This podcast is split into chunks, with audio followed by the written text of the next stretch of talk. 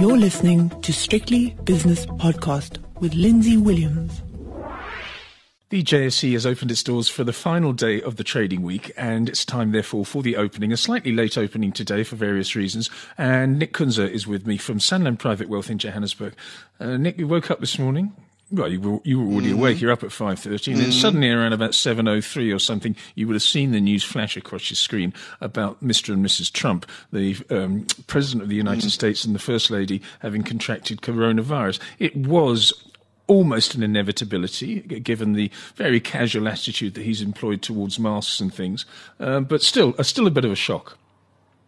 Yeah, it was morning, Lindsay. Yeah, ex- that's exactly right. I mean, I was I was literally at my desk at six a.m. as I always am, and I was putting together the morning note to go out, and uh, I was putting this whole pitch about Jobs Friday and the non-farm payrolls numbers, and I was getting all the numbers and putting it together. And of course, as you said, just after seven o'clock, that news sort of flashed across the wires, and I actually sort of caught out the corner of my eye. The S and P all of a sudden dropped a percent, and I went looked for the news feed, and there it was uh, that, that, President Donald Trump and, and his wife had quarantined with the coronavirus. So, uh, initial real risk off. I mean, gold trading uh, 1888 very quickly popped up to uh, to at one point um, to 1915, a really big jump up in the gold price because mm. uh, we actually had a stronger dollar coming in, uh, and then risk took a, took a real smack, and, and the S and P at one point trading um, below sort of 3,300, although it has subsequently bounced back a little bit. But I think this changes the sort of rules for now.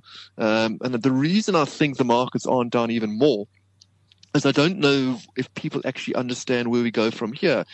because we have 32 days until the November the 3rd elections. Um, and I think everything was fairly mapped out and how we play it, etc. Now all those rules are out the window. I don't know how you play this. I mean, if he, what happens if he goes, gets more ill um, exactly. and he's unable to, to contest the elections? Do that? Do the, the Republicans have to put through another uh, another candidate? Um, I don't know how this plays out really, and I, and I, and I, quite frankly, I mean, when the, the market initially sort of it's bounced back, it was down two percent, it's only down one. I mean, my question to to clients was like, why on earth would you buy this market? We just don't know. If anything, you got to think that the the rules, the, the the, the certainly things are skewed to the downside in the, in the near term, definitely. Yeah, indeed, there are so many imponderables. I think the you, in, written into the U.S. Constitution is that if he's incapacitated, then Mike Pence uh, takes over his duties, but whether he takes over his candidacy for president, mm. one doesn't know. And as you quite rightly say, maybe they choose somebody else. I don't know. But whatever happens, it, it, it, it, it promotes uncertainty, and markets don't like uncertainty, especially at their elevated levels. But of course, the S&P was down about 1.5% at one stage, then it was down 0.8%, and is, uh, what is it, down about 1.1% weaker now? Uh, no, it's exactly a percent weaker. It's it's bounced back. It, at its worst, was almost two percent down. So it's hmm. half. It's bounced back a half. But I don't know if that's just algos or uh, the dip buyers coming in. Because I, quite frankly, I don't see any reason to to buy risk at this moment. And then, of course, we've got uh, job uh, payrolls number later as well. So I think for me, the risks have just been elevated exponentially in the last few hours. Yeah, it really does add some spice to an already spicy dish. Now, Sasol, that's, that was another one that came out. Uh, mm. We were expecting this, of course, but uh, the details are there. They're selling 50% of Lake Charles, forming a JV with the company to which they're selling it, and they get $2 billion for it. Now, Make, taking all the calculations roughly on the back of a matchbox, they paid six billion for the the fifty percent that they've just sold. Okay, so it, it gets a little bit more complicated. That is the the back of the matchbox, and that was initially my, my first response. Well, they cost them 13 billion to do this. They've sold this, mm. and you know it's a loss, etc. It's actually not that simple. I got corrected by our clever boys in, on our Cape Town meeting this morning. Yes. So it's it's fifty percent of the. It's not fifty percent of the entire Lake Charles. It's fifty percent of a certain portion of Lake Charles. So uh, I got corrected. So it actually works out to be about twenty five percent that they've sold of oh. the whole project. Yeah, I know so got I got corrected. And my knuckles sort of wrapped for this, um, but it is a little bit uh, skewed when you read it. You automatically think it's half, but it's actually not. So it's it's fifty percent of a certain portion of the project and the chemical project, um, and the new venture. I actually wrote this down. So it was quite funny. These names that come out. It's called the Louisiana uh, uh, integrated polyethylene project is the new name it's going to be. Um, so yeah, exactly. You know, it's about 25%, so it's, it's not as bad, but um, the debt certainly by year end will drop from about 10 to about 8. So it takes about 4 billion off the total debt by year end, which I think is a bit of a positive, but um, I think overall, I mean, I think long-term shareholders are just a little bit disappointed because they, as you said, you, your first impression is, oh my goodness, you spent thirteen billion dollars doing this and you're selling half for two.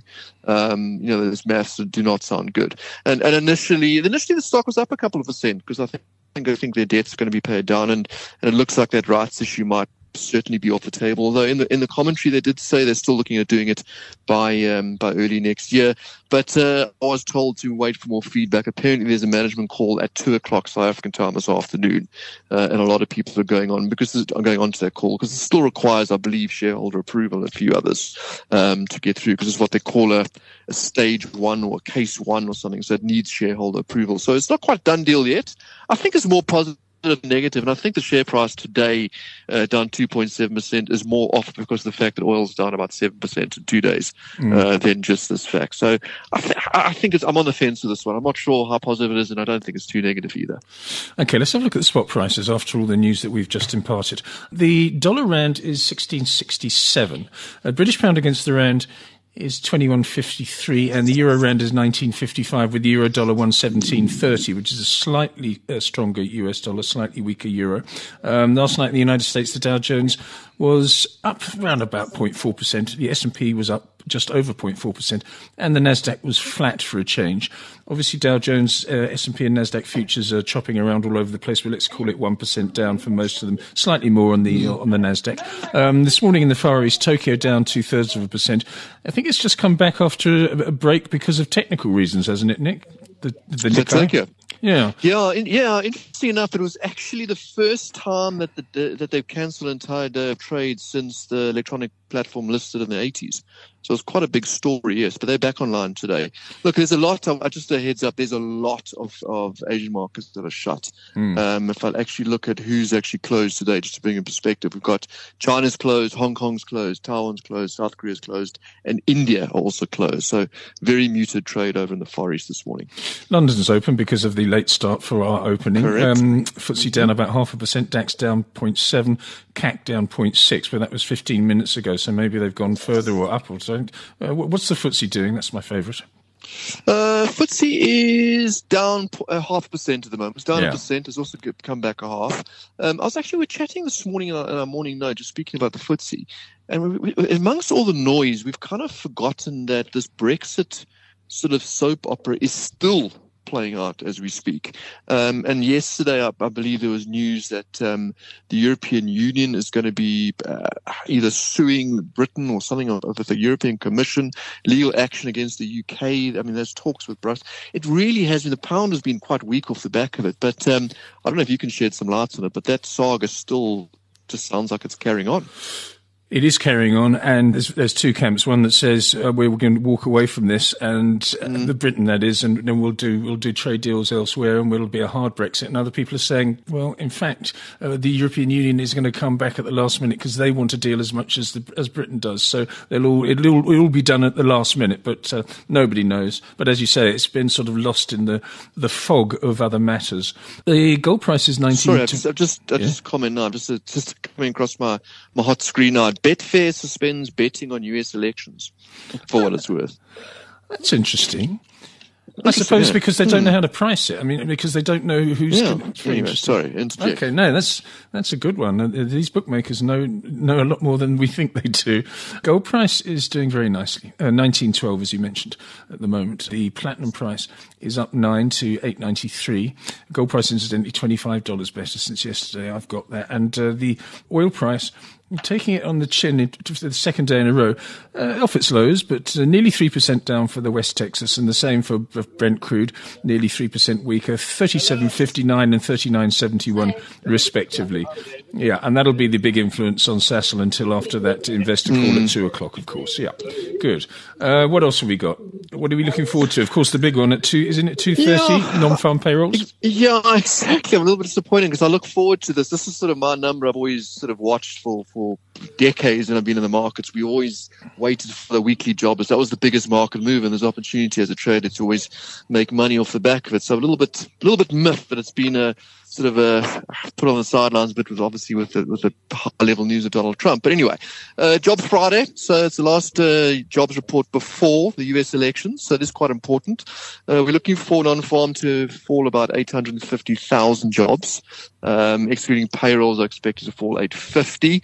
Uh, unemployment rate, also the headline number we're looking for. We're looking for a number of 8.2 mm. for the month of September from 8.4. And there's a couple of other stuff out. We've got Commerce Department with factory orders. We've got Michigan Consumer Sentiment. So it actually is a quite a busy diary this afternoon. So uh, there should be some movement, needless to say. Very good. Let's have a look at the uh, major movers after what is now uh, an hour and a half of trading. Cartrack, goodness me, it's had a, it's such a good time. Is that, mm, that's right. It's a great little story. Sixteen percent now. And it was one of the best performers over the last quarter as well.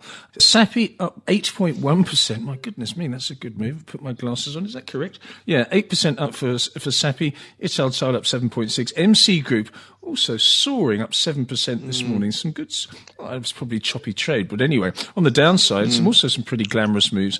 RB Plats down 7.6, Anglo American Platinum down 7.5, Northam down 7 and a third, and out of the platinum sector, we've got MTN down nearly 7% and Redefine down nearly 6%. Some stuff going on this morning, Nick.